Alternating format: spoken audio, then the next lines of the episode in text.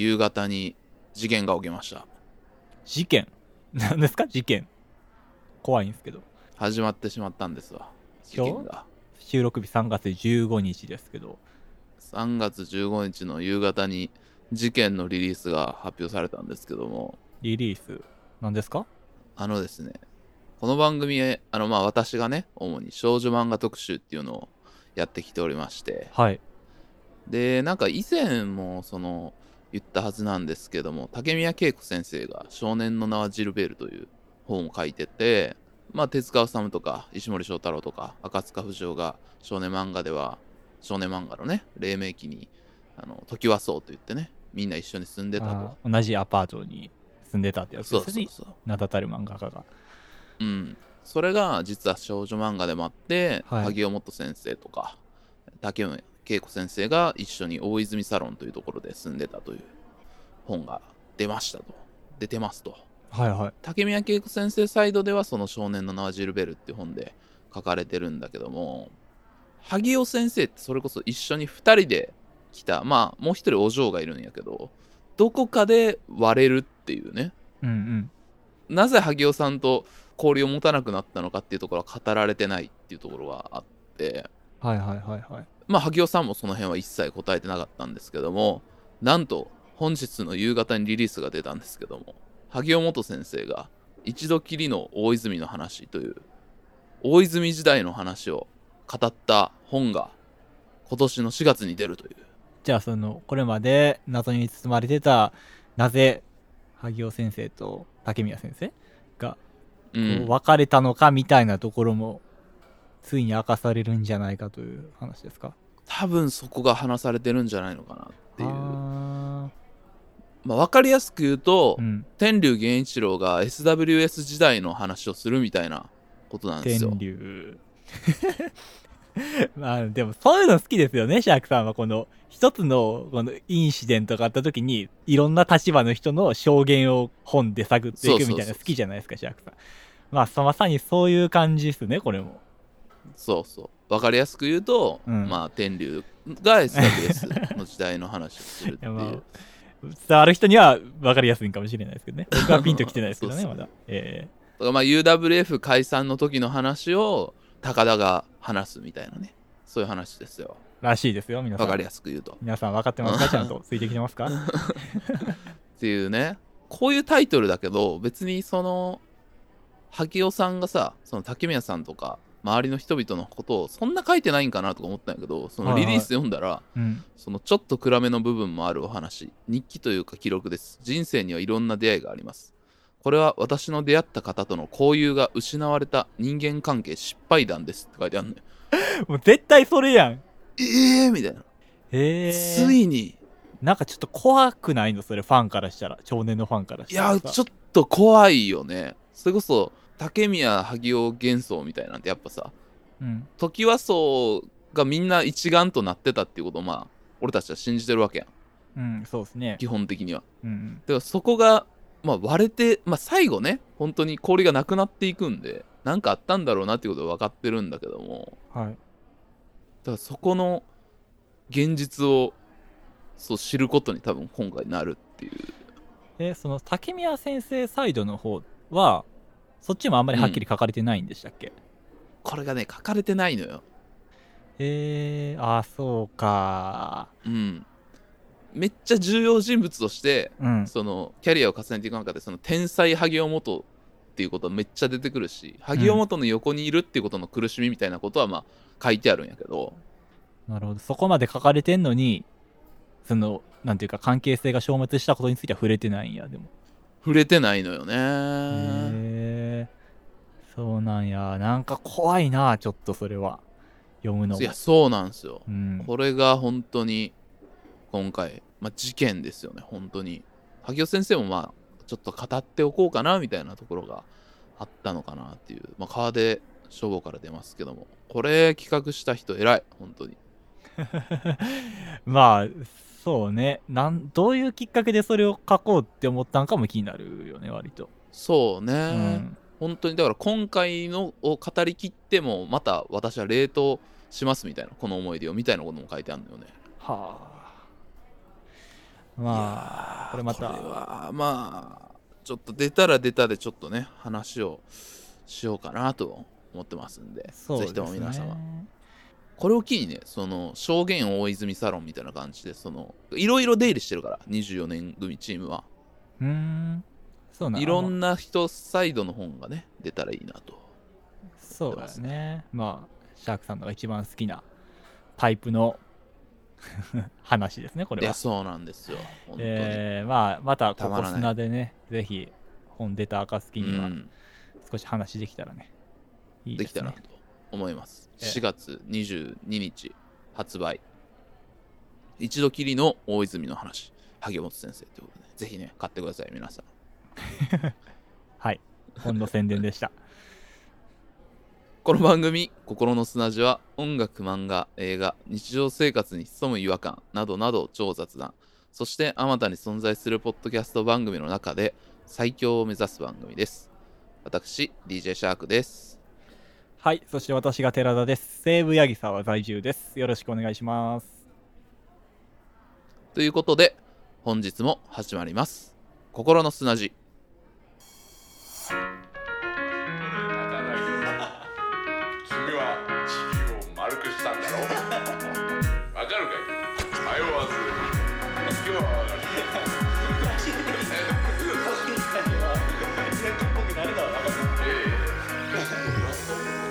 心の砂地はい、ということで、えーっと、本日ちょっとね、お便り届いておりますので、あの、岸くも少女漫画についてなので、こちら1通ですね。寺田さん、お願いします。はい、えーご紹介します。フォンターネーム由美彦さんからいただきました。ありがとうございます。ありがとうございます。こんばんは。配信楽しく聞かせていただいております教養の弾丸のコーナーでぜひ取り上げていただきたい漫画家さんがいるのでリクエストさせていただきます。佐々木典子先生の作品が私は大好きなのでシャークくん寺田さんにぜひお話ししてもらいたいです。特に代表作の「動物のお医者さん」や「おたんこナース」は老若男女問わず楽しめる作品だと思います。機会があればよろしくお願いします。それではごきげんよう。とのことです。ありがとうございます。ありがとうございます。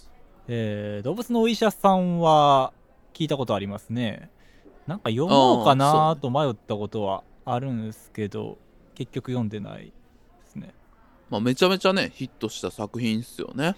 そうですねなんかねインターネットでなんかこれは読んでおけみたいな漫画のリストを漁ってる時期があってその時に何回も見ましたね何回もリストに載っててまあ、うんそうやんな。まあ、結構読みやすいタッチだもんね。言ったら恋愛が主じゃないから。まあそうやね。でも動物がメインの話って僕読んだことないかも。一回も。シャークさんは知ってます？この作品は。不勉強ながら読んでなくて俺も。読まなあかんなと思いつつ。読まなあかんなと思いつつ読まれてない漫画の代表じゃないこれ。タイトルめっちゃ聞くけど、意外と読んでる人見たことない。まあすげえ流行ってたからな。そんな流行ってたんや。そうそう。まあおたんこナースはねまたこれ家にあったな。でもこれも読んでないな。これはなんなんやろ？そのまんま看護師さんが主人公とかなのかな？そうそうそう。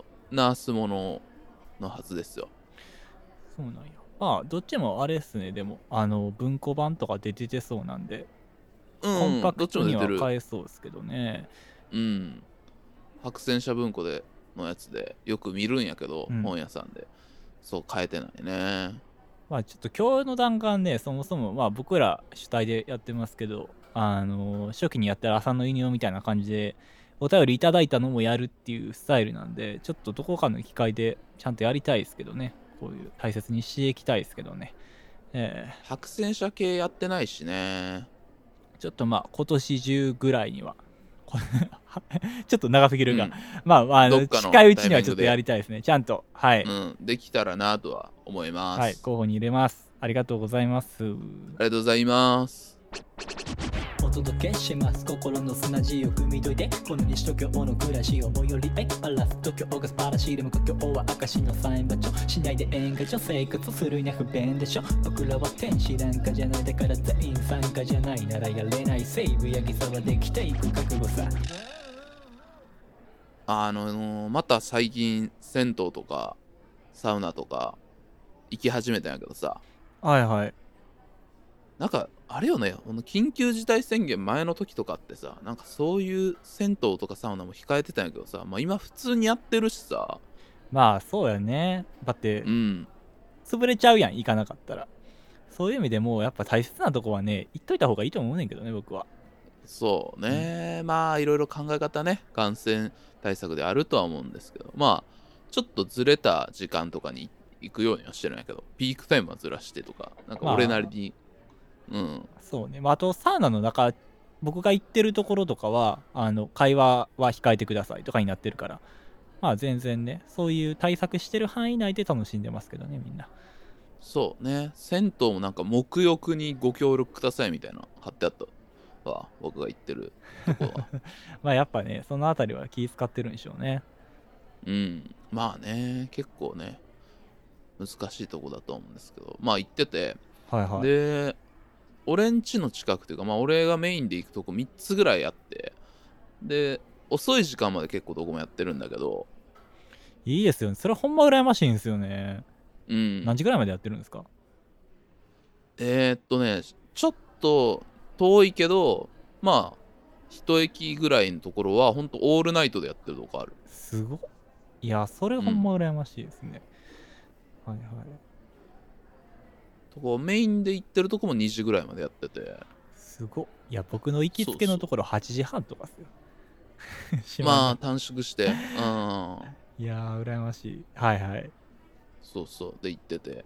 でただやっぱその遅い時間にさまで空いてるっていうのでちょっとぐっとこうやってまあ収録夜やってとか仕事帰ってきて収録してとかまあその後ちょっと行こうかなみたいになるとまあ結構遅くなるっていうか。うんうん。まあいろんな人いてさなんかああこれ面白いなこの人とか思いながらさそうっすね。ゆっくり使ってんやけどさその遅いとこまで行ってるから結構その割と気合入った人というか 気合？はい。うん。なんかその金のネックレスしたままサウナ入ってる人とかなんかおるやん おるんや。いや僕まで出会ったことないけど、まあ、想像はつくけど。気合入ってますねこれはまあそ俺の住んでる地域なのか行ってるどこなんか。まあそのうん。24時ぐらいに行くとうん結構金のネックレスしてて気合入ってる感じの人がいたりとか。まあいかつい人たまにいますわね。うん確かに。体にしっかりタトゥーの方が入られてて。あセミが。結構、うん。まあそっちの人かなみたいな。それは確かにたまに見る。うん、うん。っていう人とよく遭遇してて。はいはい。でこの間いたら結構そっちの人っぽい人らが入ったら結構いっぱいいたのね。ああもう一人とかじゃなく数人いたんや。うん。な結構なんかカラフルやな今日みたいなポ感じの。浴場が。え。うん。結構緑とか赤とか青とか。ええええええ。まあそういう日があったんや。っていう日で。賑やかな日が。うん。そうそうそうそしたらサウナなんかサウナの前でなんか待ってるやつみたいなのいて。ああ中がいっぱいやからみたいな感じかな？そうそう結構広いサウナやけどなんか待ってんのかなと思ってちょっと近くでチラッと見てたら「あどうぞどうぞ」みたいな感じで「空いてますよ」みたいな感じで譲られてええ何何？その人も結構そっちのそっちの体の感じやったんやけどええ。すごく丁寧な感じ。若まあでも二十歳ぐらいの若者が。で入ったらやっぱりサウナの中も結構ほぼカラフル。多いねその日ほんまに。うん。結構きらでもなんかジャラジャラしたもん首に巻いてるからな。結構ジャラジャラカラフルみたいな。感じと そそのの金のネックレスとかつけながらサウナ入ってんの？入ってる入ってる。いやいや熱々でしょ金のたとえさあのサウナキーとかさ熱くなってさうん。熱ってサウナの中やったらなんのにそうそう。首につけてえでもつけてんで。つけてるつけてる。修行やんそうそう。まあそんなめっちゃいらんからね。そんな15人とかおらへんからね。そのええ入って56人ぐらいやけど。はいはい。でまあ4人ぐらいそういう感じの人らだそれを多分先輩をちょっと待ってるんよねそいつは。あーなるほどね占拠したらイメージ悪いから普通の人が入れるようにもしてるんやと思うねんな。あーなるほど、まあ、その人が入ってもたらやっぱその先輩方が「いやお前入ったら他のお客さん入れなくなっちまうだろうが」みたいな。多分そういうことなんだ関係なんやろうね多分。うん。まあ先輩言うても多分俺と年変わらんぐらいの若い子たちで。ああそれぐらいなんや。そうそう。でそれはねコロナ前やったから結構喋っててみんな一人のやつがそのテレビがあるんやけどそのサウナに。まあまあよくありますよね。そう。が割と結構新しめのテレビなんやんか。明らかに、えーあの分厚くないんや。意外と。薄い感じめっちゃ薄いやつみたいなんで。なんか絵がめっちゃくっきりして綺麗なんやけど。でこれって 5G のテレビっすかね。5G? 5G のやつっすよねこれ 言ってて。他のやつらも「あーあーみたいな。なんかようわからん相づちみたいな。生返事みたいな。これ 5G のやつやっぱ綺麗っすね なんかと間違えてるよね絶対に。多分その 4K やと思うんやけど、4K8K をずっとごちゃっとしちゃったんやろね。うんまあ。これ 5G のやつっすよね。数字の後にアルファベットっていうだけで覚えてたんでそうそうしょう。ねなんか間違えてるなと思いながら見てたんやけど。今度俺も買うんすよ 5G のやつ。ここの間引っ越しじゃないですか。っててどこどこに引っ越しじゃないですか。ってそれで 5G のやつ買ったんすよ。重ねちゃった 5G で話を。言っててまあずっと 5G と言って。て まあでも正すわけにもいきませんもんねそんな。んそう聞いてるだけやから。多分ナンバー2ぐらいに偉いやつなんちゃうんかなと思ってるんやけどその大きくうなずいてるやつも2人いたから。なるほど多分ナンバー2ぐらいのやつだ今のテレビあの YouTube のボタンついてるんすよ。みたいな。言ってて。YouTube のボタン？だからあの最近のテレビってさ、うん。だからあのネットが使えるからさそのテレビに Netflix のボタンとか YouTube のチャンネルみたいなのがついてるやつあるんよ。へえそうえそれってリモコンにとかってこと？そうそうそうそうあそれは普通に知らんかったわ。そうなんや。あるんすよ。はいはい。で多分そういうやつ買ってでだから 5GYouTube 見れるんすよ。それは関係ないやろ。でえー、そうなんすね。ってあでも俺んちもついてますわ。その YouTube のボタンみたいな。みたいな感じ。うん。お前のやつ 5G な。いや 5G では多分ないと思うんすけど。そりゃそうよ。関係ない 5G じゃななくても最近のついてんの？あそうでもうちはついてますね。みたいな。いやもう話こんがらがっていってるよ。えーとか言ってて。うん。でなんかその黙ってたやつが多分一番偉いやつがはいはい。でも 5G 雨に弱いらしいぞって言って出て行ってんかでなんかそのうん。残ってた3人もうん「しまった」みたいな顔して どういうことやねん。そのシュンとなってなんかしまったなみたいな感じになって無言になったんやけどはい。何この空間。いや間違いを間違いで正して出ていった人やんそれただのそう。でなんかシュンってなってるんやんかそのカラフラーが。その雨に弱いという一言で。やっちまったそうなんだみたいなな感じ。でなんか機嫌損ねてもうたみたいな。5G わいいと思ってたみたいな。あちゃーみたいな感じになってて。ああそのそう多分その一番偉い人は自分の家はうん。5G じゃないんやわ、じゃあ。5G じゃないからその 5G で生きてる人らやっぱちょ、うん。よく思ってなかったからなんかちょっと水差した刺さなあかんって思った。そうそうそう。で多分で雨に弱いっていうのも意味わからんなと思って いやそらさ機械全般弱いやろ。そうそう。そうそう。でなんかでも調べたら記事でうん。その 5G 導入はでもその雨がすごく降るとちょっと弱くなるみたいなネット記事があって。ええあそうなんや。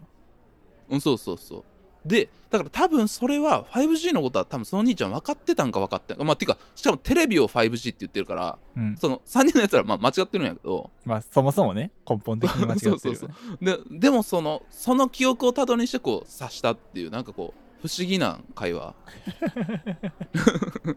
カラフラーの不思議な会話。カラフラー？新しすぎるでしょ呼び方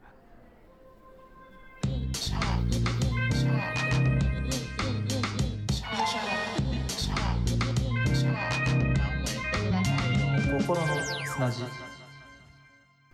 まあそういうことが結構前にあってそっから結構会話聞くようになっててさ。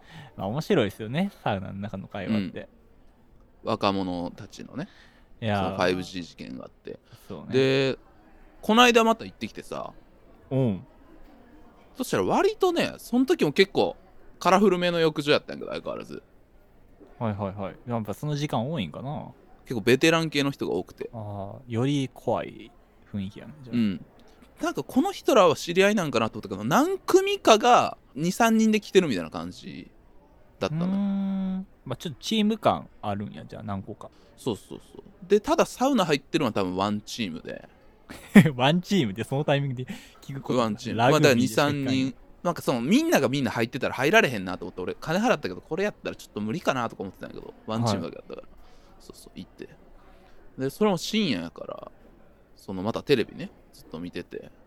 うん。そしたら大体そのさペアで若いやつと偉い人が一緒にいるみたいな付き人みたいな感じなんかな分かんないんだけど。うん。その入ったらまず若い人が入っててテレビがやってたんやけどはい。テレビを窓みたいなのに入ってるやんサウナうんまあまあそうね。ガードされてるよねガラスでそうそうそう。でもなんかそこをなんかこう触ろうとしたらこうなんかすごい見てて。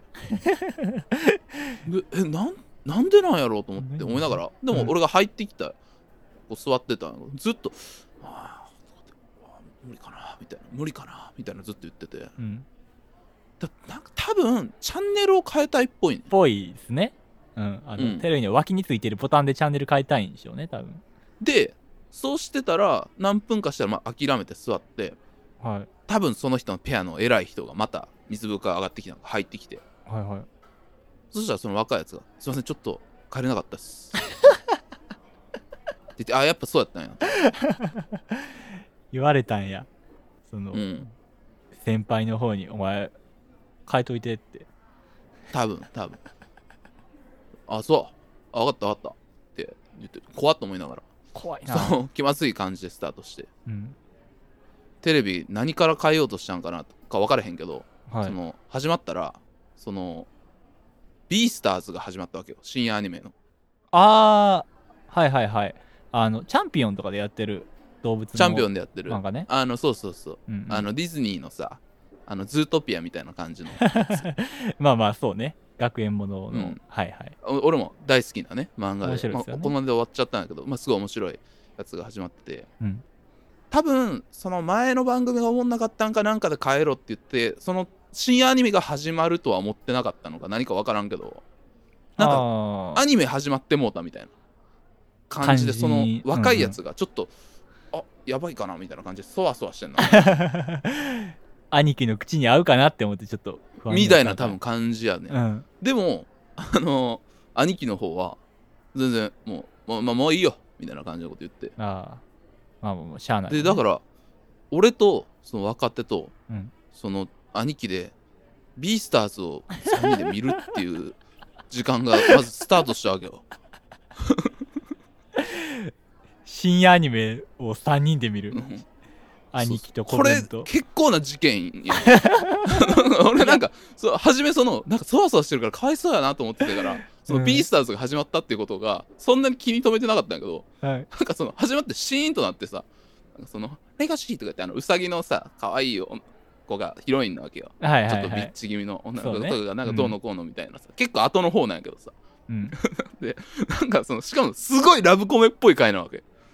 あーあの主人公の狼のレゴシとそのウサギの結構。そうそうそうそう。なんかいろいろ結構ねあのアクションとかもあるアニメなんやけど すごいいろいろあって一回多分そのラブコメっぽい回のなんかいろいろあってみたいなそのウサギとその、うん。お主人公の狼がうん。なんか二人で話すみたいな。はい回、はいはいはい。もうよりにもよって そうそうそうそうこの状況おもろと思ったけど、まあ、せっかくからビスターズ見ようと思った。ら、まあ、めっちゃやっぱさ M 動くし面白いわけ。まあ普通にアニメみたいよね。うん。それでまあ でも水風呂行ったりしながら。でもすぐおらんくなったら寂しいなとか思いながらもさ。はい。その水風呂で入れ替わりながらその3人でちょっとカラフラーな人らとプラス俺でビースターズを見ながらサウナと水風呂を楽しむ時間が始まり始めて まあ一回サウナで重なったら水風呂のタイミングも同じになってくるからね。そうそうそう。お狼ウサギ俺カラフラー。なんかそういう感じになってきてさ。すごいね。すごい羅列やね。ええ。そうそうそう。結構楽しい時間を過ごしてたでなんかほんと最後クライマックスみたいなところでうん。狼とウサギの子が机を向かい合ってうん。なんか話して、狼が改めてなんか告白するみたいな。感じの。エンドで。でもなんかちょっとウサギの子はツンデレみたいな感じで。なんで今そんなこと言うんだよみたいな感じで。あーあーあんまりちょっと告白の結果振るわずって感じの。でいいちょっと怒ってピュッて出て行ってはい。でそれをそのウサギを追っていってでもなんか最後でもなんか嬉しかったなみたいな感じでね。きつく言った割にはなんか気持ちが響いてるみたいな。あー結構一番嬉しいシーンやねそれはキュンとする。そうそうそう。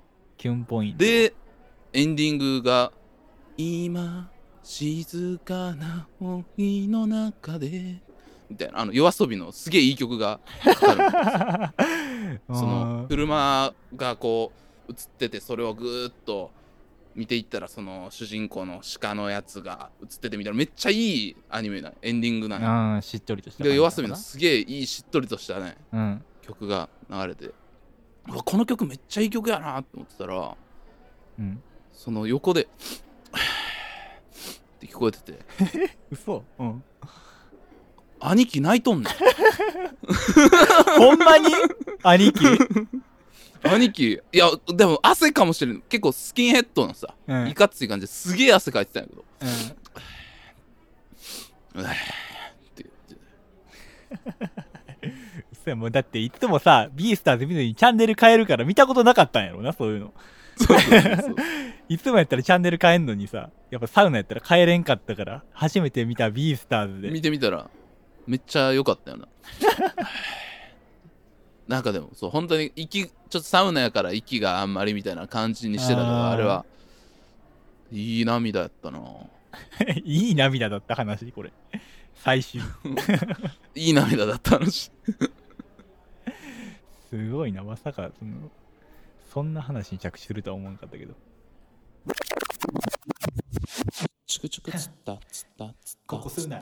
ヤギサワここすな。ヤギサワここすな。よもう一つですね。お便りが届いておりますので。はい。寺さんこちらお願いします。はい、えーご紹介します。フォンターネーム、眠たいパンダさんからいただきました。ありがとうございます。ありがとうございます新しい方ですね。えうん聞いたことある名前ーあ、聞いたことあります？他のポッドキャストとかで。これでゆとたわで聞いたねおー、ありがとうございます。あ、そう言ってくださってますね。はじめまして、ゆとたわ経由で聞き始めた新人リスナーです。えー34回、I wanna be your gentleman の外見の話を聞いてお便りしました。えー左右対称の顔など、整った顔は健康で優れた遺伝子の現れのため、人は惹かれると聞いたことがあります。人間もやはり動物なので、優秀な遺伝子を残すために、見た目に惹かれてしまうのは当然のようなことことのような気がします。ただ私は女性だからかもしれませんが見た目がタイプの人は拝んで終わりという感じで見た目だけで付き合いたいと思うことはあまりありません寺田さんの彼女がどんどん可愛く見えてくる話と近いと思うのですが私は中身を知るとそれを差し引いて外見だけで評価できなくなります。例えば美人でも性格が強いときつい顔に見えてくるし性格がいいとかっこよく見えたり愛嬌がある顔に見えます。男性は外見で足切りをして女友達枠から恋愛対象への昇格はないけど女性の場合はそれがあると聞くので外見の評価と恋愛対象の関係には男女差があるのかもしれないですね。まとまりがない話ですみません。これからも配信楽しみにしています。とのことです。ありがとうございます。ありがとうございます。はい、はい。ネムパンダから。ネムネムパンダさん。か らすごいなんかサクサクパンダみたいなの読みますね。え何それ？ー いやサクサクパンダっていうお菓子あったでしょ昔。あった？そあったあった。タレパンダの絵本俺好きやったけどな。いい、パンダで広げなくていいですから。えーありがとうございます、眠たいパンダさん。えールッキズム関係の話をちょっとした時のね、あ話ですけどもね、これ聞いたことあるわ。だからその、結構その、いい顔に惹かれるっていうのって、まあ、その肉体的な強さとかっていうところじゃなくて、なんかこの、例えば、あの、感染症とかにかかってないとか、なんかそういう判断として、まあ、えっ、と、眠たいパンダさんがおっしゃってるのは、えっ、と、遺伝子とかね、そういうところですけど、なんかそういう意味でうん。判断されるとこやから、まあ、やっぱ綺麗な顔の人とかを好きになるっていう話らしいですよ。うん。あー。ねこれ多分俺がなんかそのなんでこう惹かれてしまうんやろうみたいなさ頭で分かっていてもみたいな。それが本能に引っ張られるんが嫌やみたいなことを多分言ったと思うんだけど。ああそうでしたね。そういうことのこういう話をしてくれてると思うんですけどなるほどね。そうやね。まあでもそうか。あとまあ眠たいパンダさんはあれやっぱ中身を知ってしまうとまあその外見のプラス点みたいなのがもうなくなっちゃうって感じみたいですね。うん。うん。でもこれあるよね。なんか顔に出てるやんみたいな言い方あるやん。性格悪そうなんとかって、うんうん。めっちゃ言うし僕もそう思うかな割と正直ああでもこれって不思議よな確かに。なんか雰囲気できつそうやなって思う人って。うん。これその逆のことを書いてくれてるけどさその性格が強いとそれが分かるときつい顔に見えてくるっていうとか性格がいいっていうとかっこよく見えたり愛嬌があるっていうふうに見えるけど。あそうかそうか。なんかそれあるよね。あるね、っていうかなんかそのどう？でもそのさ見た目めっちゃ好きやわこの人ってなって。うん。なんか性格知ったらなんかそうでもないし見た目もそんな好きじゃなくなってきたなみたいなのあります？うーんどうかな。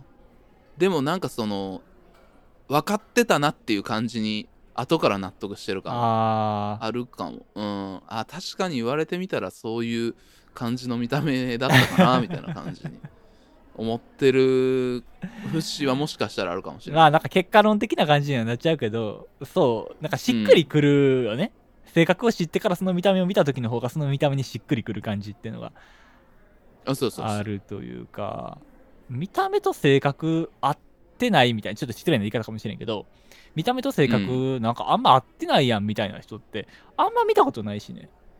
やっぱり。あーまあまあまあでもそうやんな。大人になるとさやっぱ学生時代とかさは結構いろいろ強制されるものとかもあったりさ選択肢がないけどさうん大人になるに割と連れてそういうとこはさ自分からも自己プロデュースしていくところもあるやんか。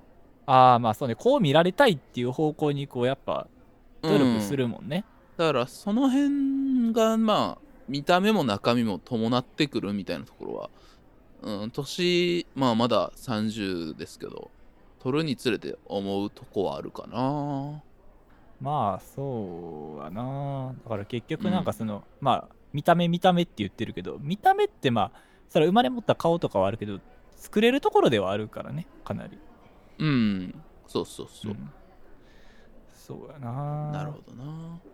これどうですか？その外見で足切りをして女友達枠から恋愛対象への昇格は男性はないと聞く。えー、どうやろうな。これすごい難しい話やな。これまで付き合ってきた人。でもあんまり僕はかっこつけあるわけじゃないけど好きになるかどうかはあんま関係ないかもな。あーなるほどね。うーん。っていうかでもそのし恋人に昇格っていう表現が難しくてなんか僕あんまりその自分まああんまり良くないことなんですけど僕割と受け身な恋愛が多くて自分から言ったことがないのでなんかこの女友達枠的な人からこの人好きや告白しようみたいな流れになったことがないからそもそもなんかその女友達とか恋人とかいう枠で判断してないんですよ人、なるほど、うん、だからちょっとあんま感覚としては難しいかも。でもこれからちょっと意識して考えてはみますけど。あーとかかな、うん、あります？どうかな？俺もね多分そんなでも自分でこの人と恋愛すると良くないこともしかしたら恋愛対象に違う形で出会ってたら見るかもしれないけども例えば仕事の付き合いだとかはいはい。何かしらコミュニティのこととか、まあ、それこそパートナーがいるとかさ、うん。そういうことでさ恋愛対象になる本来多分人なんだろうけどいや友達でいることが一番ベストだからと思ってうん。その女友達っていう枠にすることみたいなのはあるかな。ああまあその今すでに築かれてる社会的な関係を崩さないためにあの、うん。まあ、友達枠にとどめておくっていうことですよね。うん。まあでもそれってあれやもんな。恋愛関係からだから反対やもんな。反対女友達やなって初めに思ってそこからあこの人好きやなっていうことが外見で男性はあんまないんじゃないのかっていう話やそうなんかな。どうなんやろああでも僕はなんか変な話。過去付き合った人で一人の人は最初全然そういう意識はしてなかったかもな。うん。そんな。だから言ったら友達って感じやったけど、まあ次第に好きになっていったって感じやけどでも見た目で足切りしてるかな。見た目で足切りって難しいねよな。なんかえこの人とはどう転んでも恋人にならんわって言い切れる人見た目で足切りしてるから言い切れる人ってはいはい。おるかな難しいな。でもなんかすごい失礼な話やんな。これ今いるって言っちゃったらさかなり問題じゃない？まあ正直に話すべきなところなのかもしれんけど、なんか正直に話すとそれはまあ少なからずありはするかな俺は。正直に話してしまうと。まあ、ある程度はあるけどどこで判断するかとはいう感じはないけど。例えば一緒にご飯食べに行くとかに意味合いが生まれるかどうかとかって考えるやんかああそうだね。一回その行動した時に、一回ちょっとふるいにかけるじゃないけどそういう目で見るかどうかみたいな話にはなるかもね。そうそうそう。でもあでもそれって外見で切ってないしな。確かに俺もあるんやろうけど無意識だね。あったとしてもね。うーかなんかその変な話。これい付き合えば付き合うほどなんかその見た目ってどうでもよくなっていく気がするんだけど。僕なんかこれまで付き合ったことなかった時の方が見た目に対してこだわってた気がするんですけど一回人と付き合うようになったらなんかいかにこの中身が大事かっていうことをすごい思い知らされるじゃないですか。うん。だからこれね多分もう僕らいい年じゃないですか言うても。20代後半じゃないですか。だから、まあまあまあまだまだ若いと思うんですけどね。かもしれんけどなんかその見た目をもう気にしなくなってきてると思うねんよな割と。この年齢やから。なるほどね、ん。あんま考えるけどそうやな。それ以上に気にする点がもっと多いからって感じがするな。でもうん確かに。どうなんやろうな。見た目にすごいこだわる人はでもいるわ友達にやっぱりちゃんと。ああでも結構確かに、うん男子っていうくくりで男子同士で話す時とかってそういう話多いかなっていうとこは思うかな。そうやな。まあなんかこれは別にそのルックス、えーとまあ、美醜だけを判断してるわけじゃないかもしれへんけどあの男の人の友達と話してる時の方が例えば人と付き合ってたら写真見せてって言われるのが早い気がする。いああでもそれは女の人同士でもあんじゃない？やなんていうんやろその女の友達と話してると女友達と話してる時に彼女の話しててもその彼女の写真見せてみたいな話にはならへんけど男の友達やったらすぐにえとりあえず写真見せてやって話になるような気がするな。そうかな。えー、そうかな。そこは別にあんまジェンダーで差があるように俺思ってないんやけどな。そんなことないんかな。でも寺田はそういう感じってことやな、まあ僕の経験上ですけどなんか写真見せてってすぐ言われる気がするな、男の人同士の方が。なるほどね、うん。うんまあコミュニティとかにもよるんやろうなこれは。男女関係やなく。しそうやんな。うん。俺だって言われたことないもんね。だって俺絶対嫌やって絶対言うもん。嫌っすよね。でも僕もなんかあんまり。えなんで見せなあかんねんとか言うしな多う分、ん、なんかいやどうなんやろうな。まあその人それぞれなんですけど恋愛って、まあ、うん。僕は恋愛っていうのは究極のところその2人が幸せだったらあとはどうでもいいって思ってるパターンなんでなんかそのあんまりその人と付き合いましたっていうことを外向きに発信したいと思うタイプでもないし人の恋愛にこう写真見せてやみたいなことを言うのもあんまないなっていう感じですね。もしそういう、寺田はうん、そうやな。二人が幸せやったらこんな世界めちゃめちゃになってもいいんだ。って言ってたもんちゃうえ僕そんな天気の子みたいなこと言ってた？じゃあはずいはずいはずいそんなことは言ってないと空にお前浮かんでぐるぐる回りながら。いやいやいや。世界がめちゃめちゃになってもいいんだーって。言って。いやまあその世界を巻き込み始めたらちょっと話は別だけど でもなんかそのさ当人らが幸せなんやったら周りのさ人らがなんかあのカップル変やんなみたいなこと言う必要は一切ないよなと思うってるってことあね。ないとは思うけどね、うん。うんそうやな。そのないっていうのはみんな分かっててもそれでもなおそこを強く信じれる人と信じない人ではまあ全然大きな差があるとは思うね。そうやね。まあ別にそのルックスうまあ他人を傷つけないんであれば別にそのルックス市場で恋愛される方も全然僕はいいと思うんですけどちょっとそういう人の意見を聞いてみたらまたちょっと面白いかもしれないなと思いましたね。この眠たいパンダさんの話を。なるほどね。僕らやったらあんまりちゃんと受け答えできないかもしれなない。結構どっちも割とそんなふわっとしてるんよな人の見た目に対して。そう、あとその聞き返してみたらそういう恋愛とかさ関係性の話めっちゃ多いんやけどさ、うん。俺らって、うん。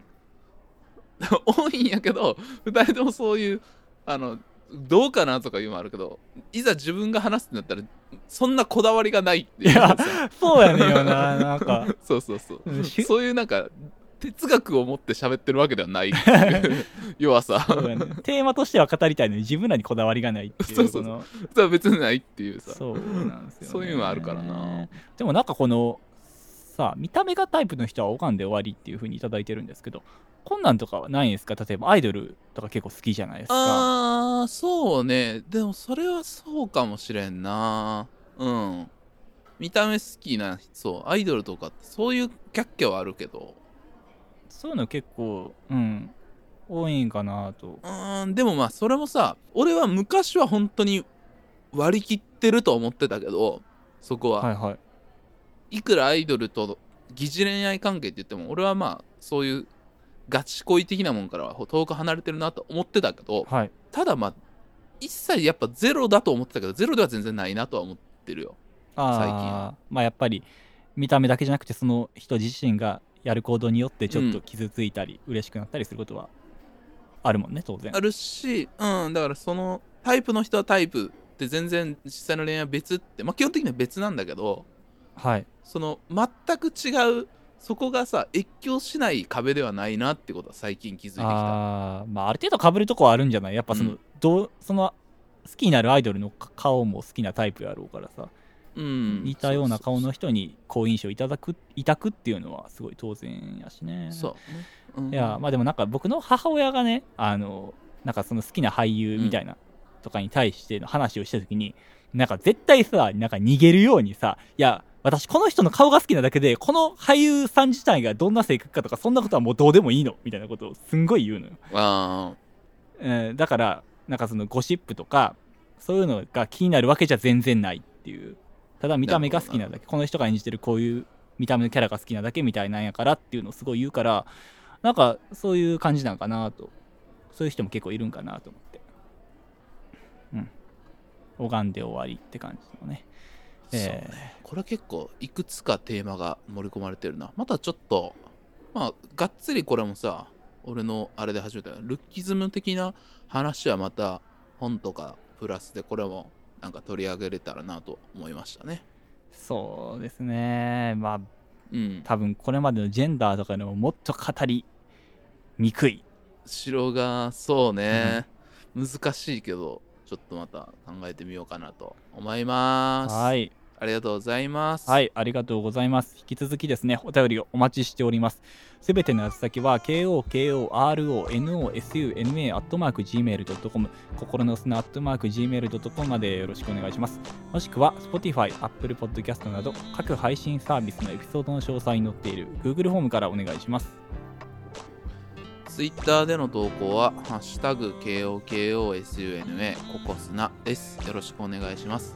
ツイートしていただく際にはですね、エピソードのリンクも貼っていただけると嬉しいです。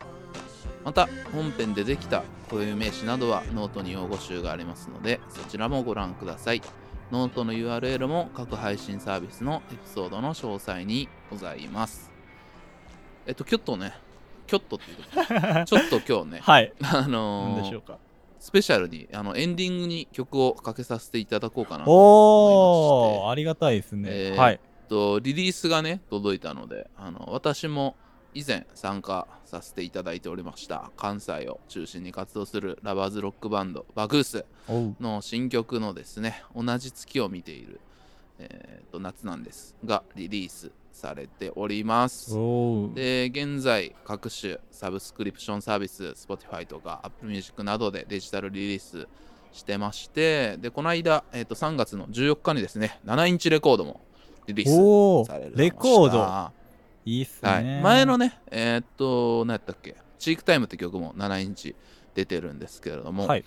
えっと今回もね HMV タワーレコーズジェットセットディスクユニオンなど全国のアナログレコード取扱店にて販売しているというところなんで結構まあウェブとかやってるところは取扱情報とかに載ってると思いますので詳しくあの知りたい人はあのノートにもあのそちらの情報を載せておきますしバグースの SNS とかで配信されておりますのでそのあたりで在庫を確認していただいてあの手にね はい。まあ思います。今から流すのでねビビッときた人はぜひチェックを。そうですね。